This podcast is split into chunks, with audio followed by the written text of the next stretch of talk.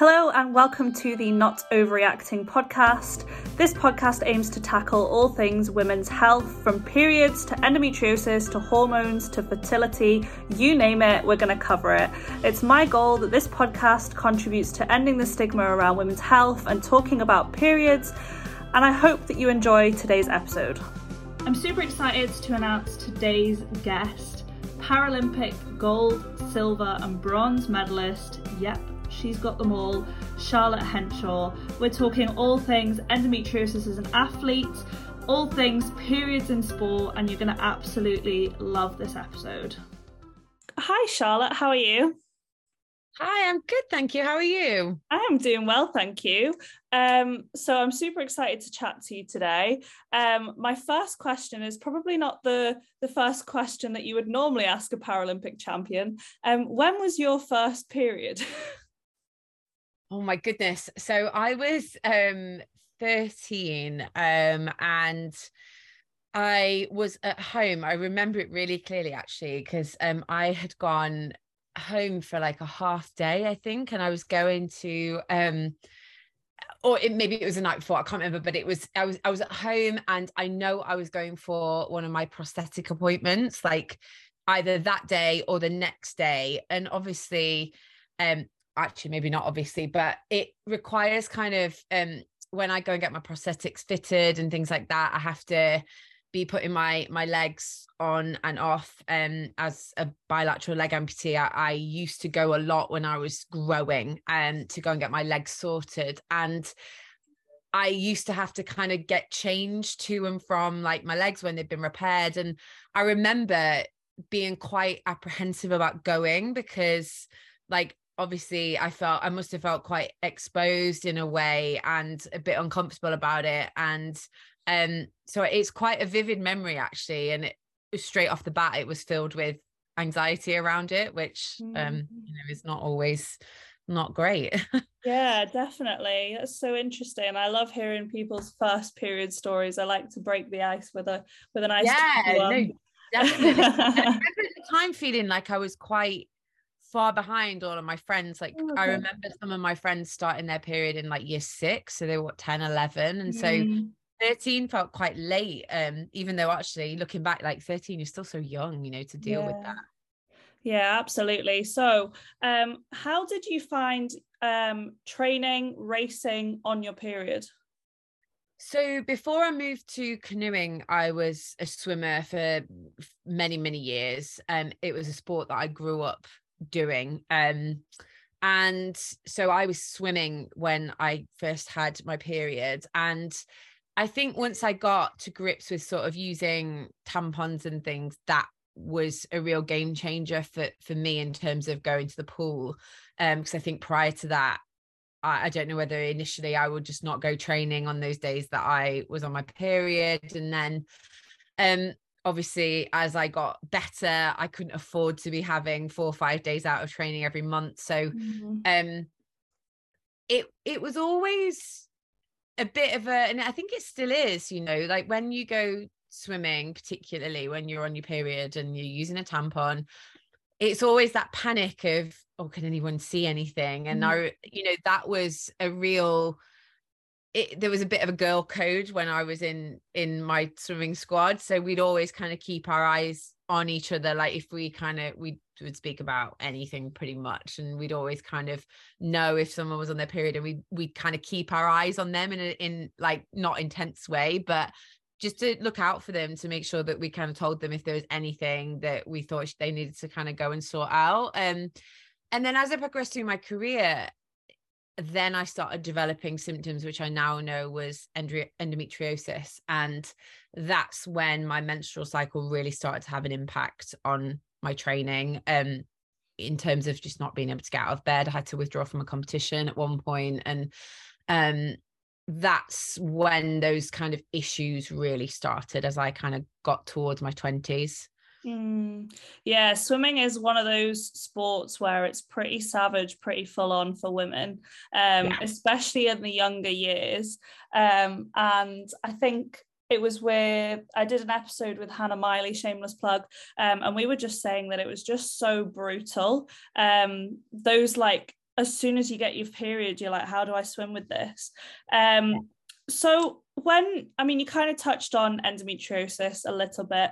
When did you first start suspecting that you had endo?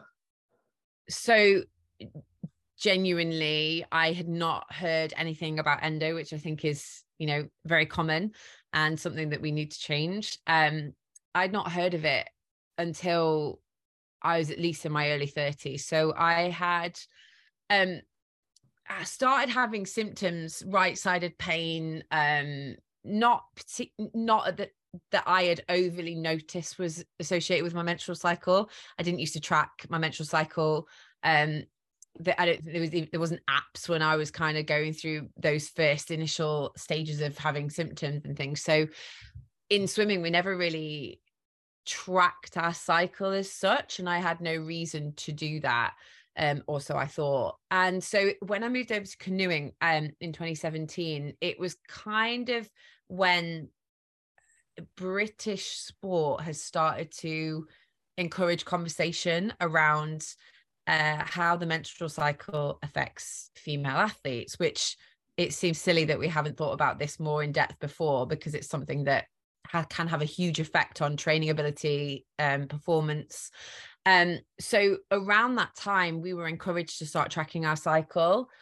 And it was through using the Flo app actually that I mm-hmm. started to notice that my pain was coming right in the middle of my cycle, right around ovulation, like clockwork every single month and so when i identified that those issues were starting to um sort of manifest themselves regularly i ended up um kind of going and seeing someone about that and that's when someone mentioned to me have you heard of endometriosis because i think you might have it mm. so that hmm. was the first time it took a long long time to get that answer which i know is a very common thing with lots of people yeah it's so interesting i mean i like you this time last year I'd never heard of endometriosis and and now I've got a diagnosis and it's like how do you go from not having even heard of it to then having to live with the I mean obviously before you were living with it but um to being aware that you're living with it so I guess um my next question for you is what was your journey like to receiving that diagnosis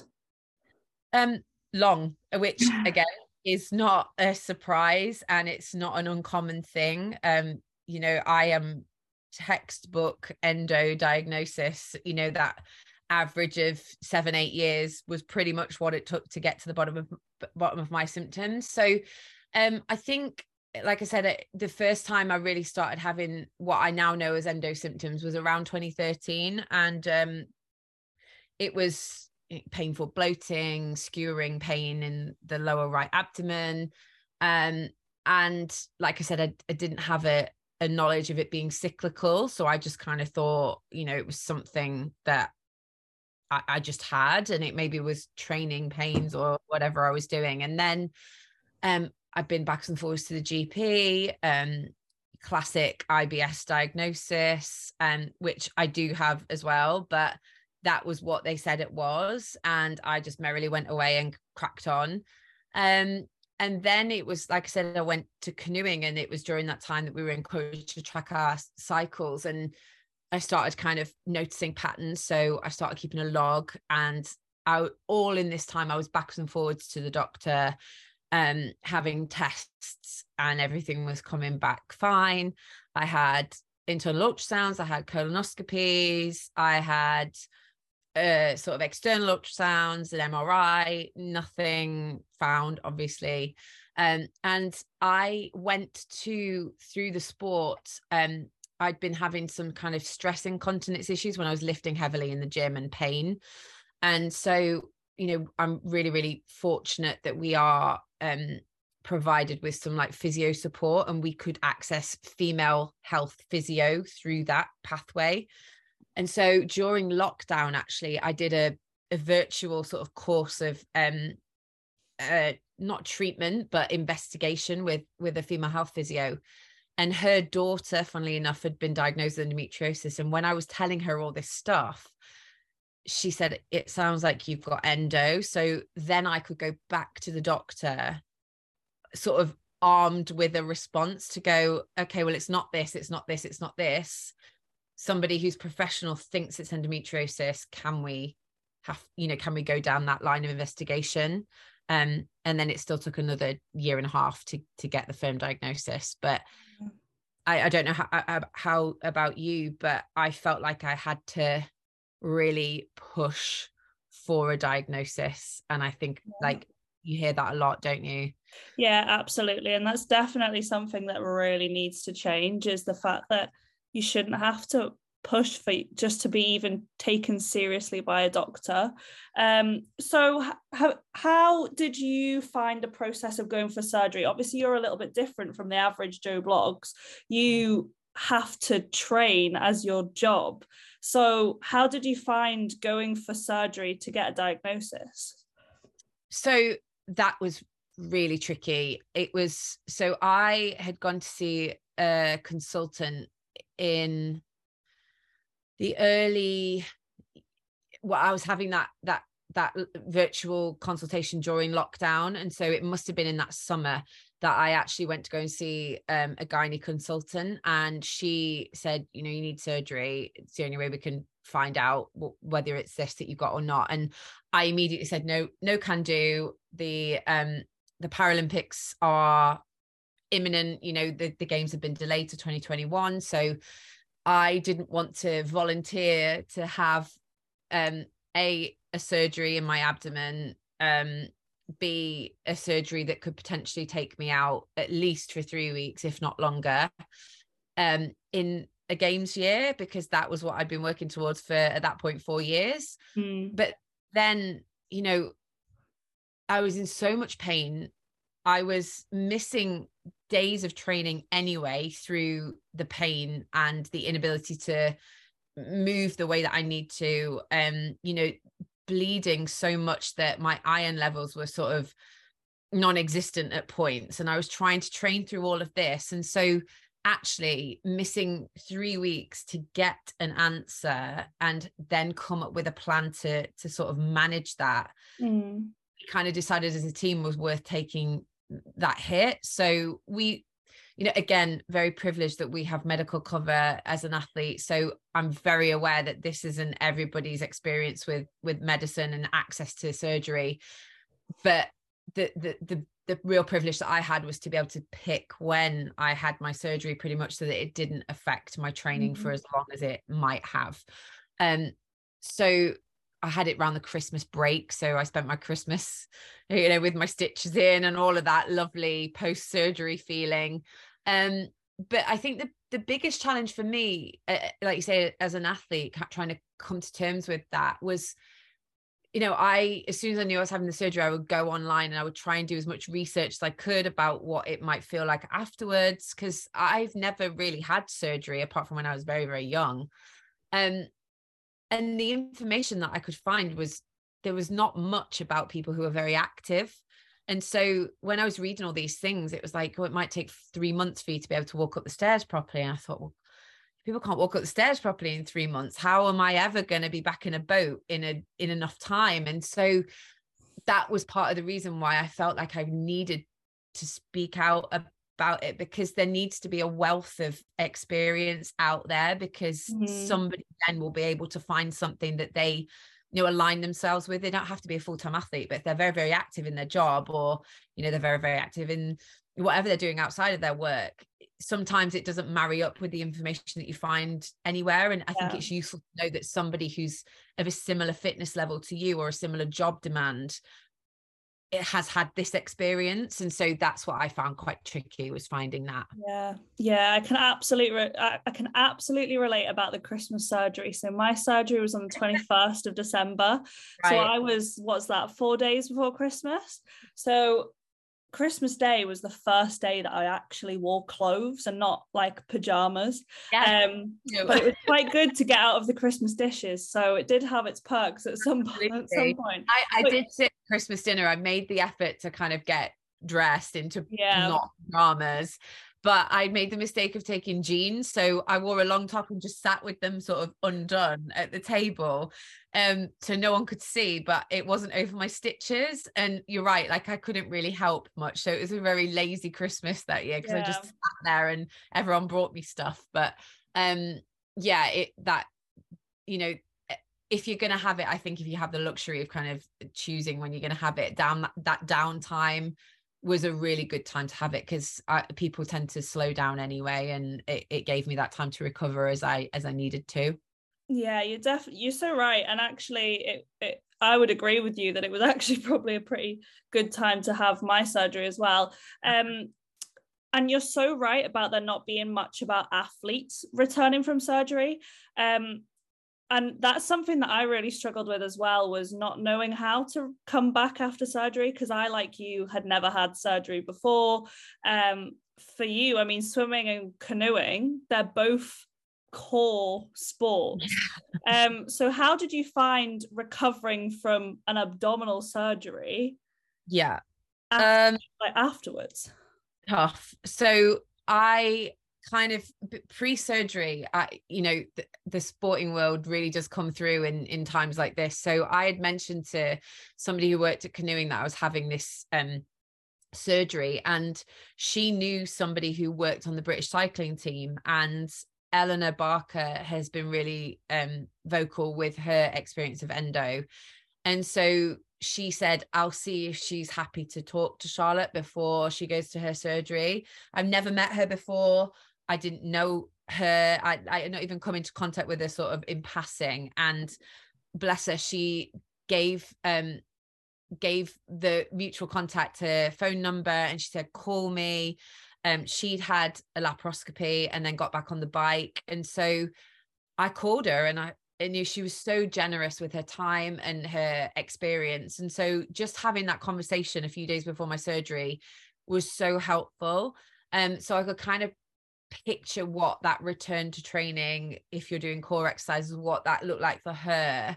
And so um that was really really helpful. And that's why i would encourage anybody who's going to have the surgery to try and seek out somebody who's been through it who's in a vaguely similar situation to you. Um because little things that you wouldn't have even thought of like you know taking a pillow in the car to put between you and the mm. seatbelt I wouldn't have even thought of that, but she, you know, said, "Oh, do this," and um, you know, take all these different medications so that it's easier when you recover, and like that was really, really helpful. Um, the biggest thing for me was so my surgery, my surgeon had to make a slightly bigger abdominal incision because I got such good ab strength that she couldn't get through my abs to get in to get the camera in.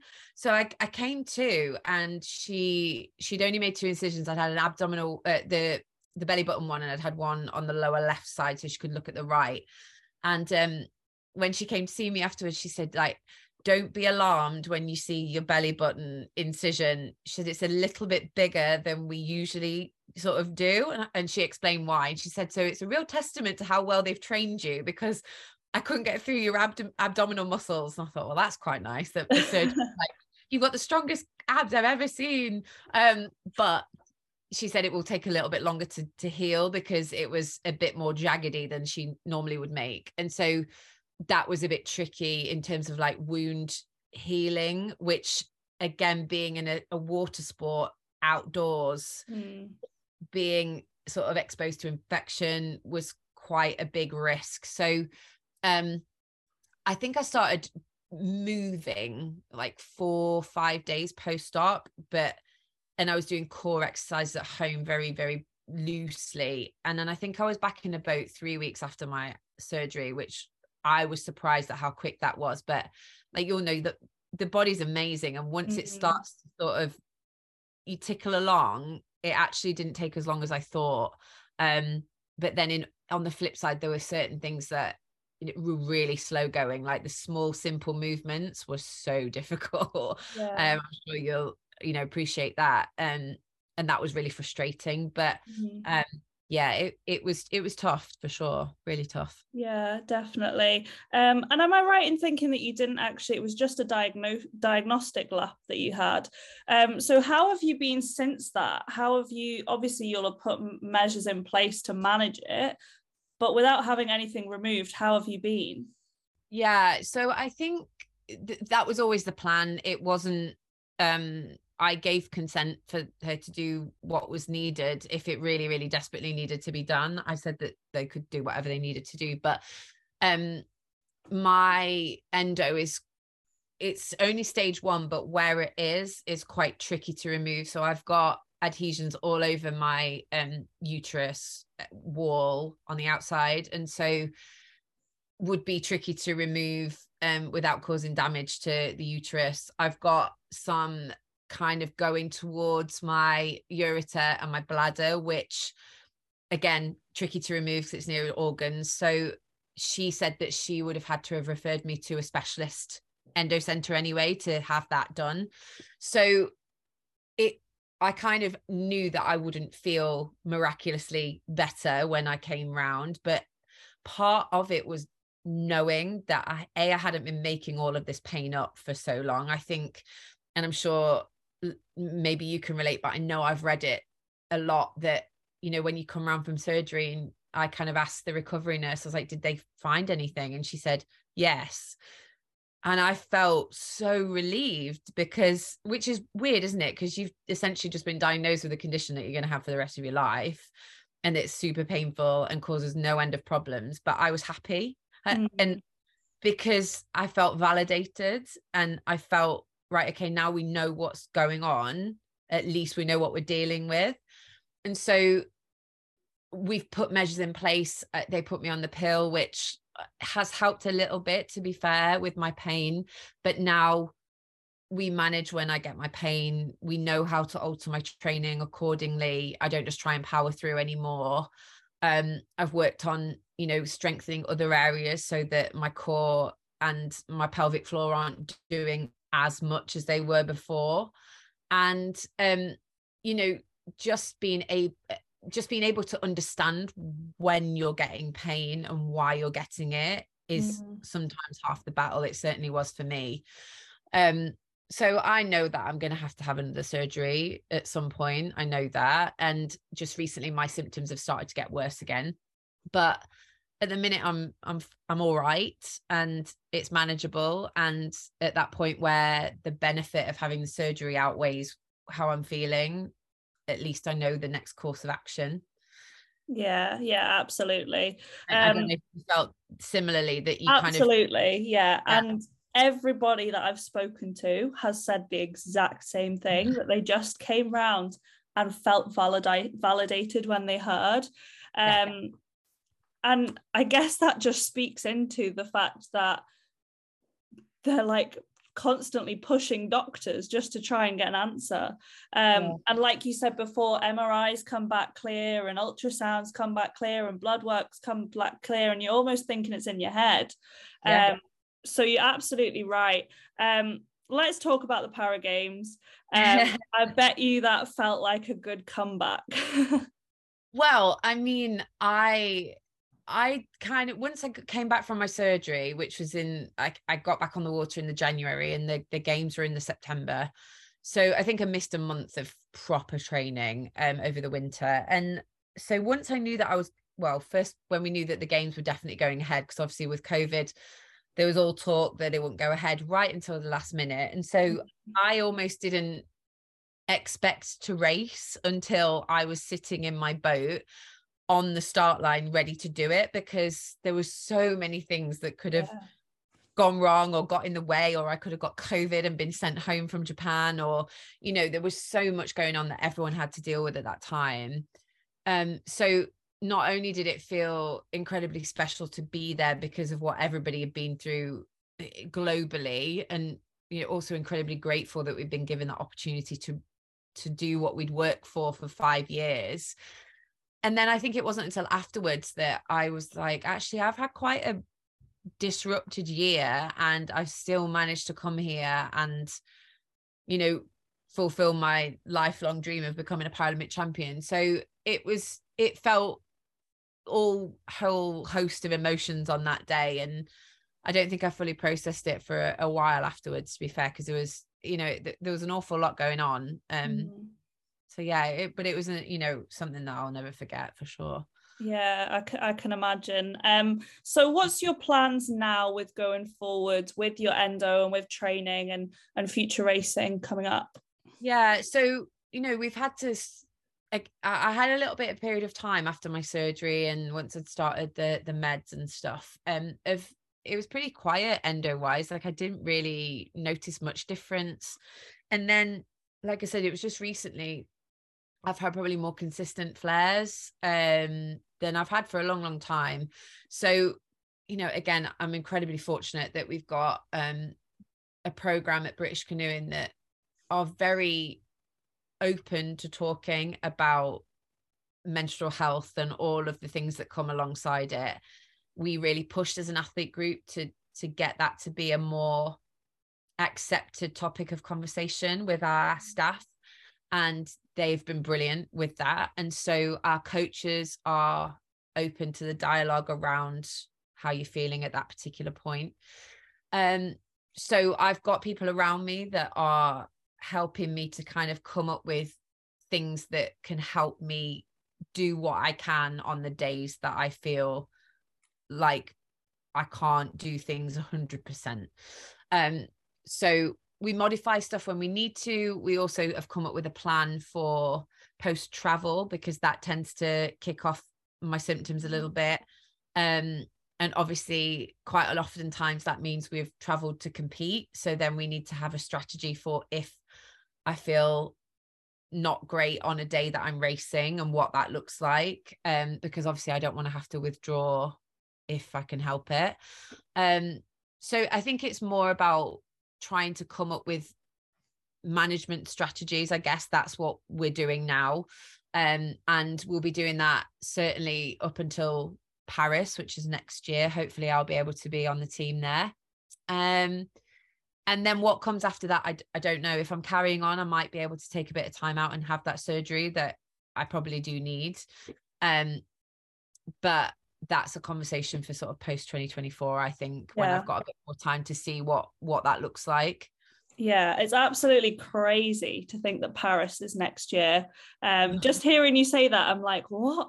We just had a games. But um yeah you're you're so right about the conversation around periods and sport changing and i think that that's something that's definitely starting to change now is that we're starting to hear people talk about periods more and we're starting to hear pe- more athletes like yourself talking about periods and and um, it's even hitting the headlines which is great and and i'm intrigued as to what you think about that i think it's yeah i think it's a brilliant shift. I mean like i said before like we uh, as athletes and you know even in non elite sport you are constantly trying to look at things that can make you that tiny percent better whatever that is whether your goal is to go to the paralympic games or whether your goal is to do you know a, a park run on a saturday or whatever it is if you're involved in activity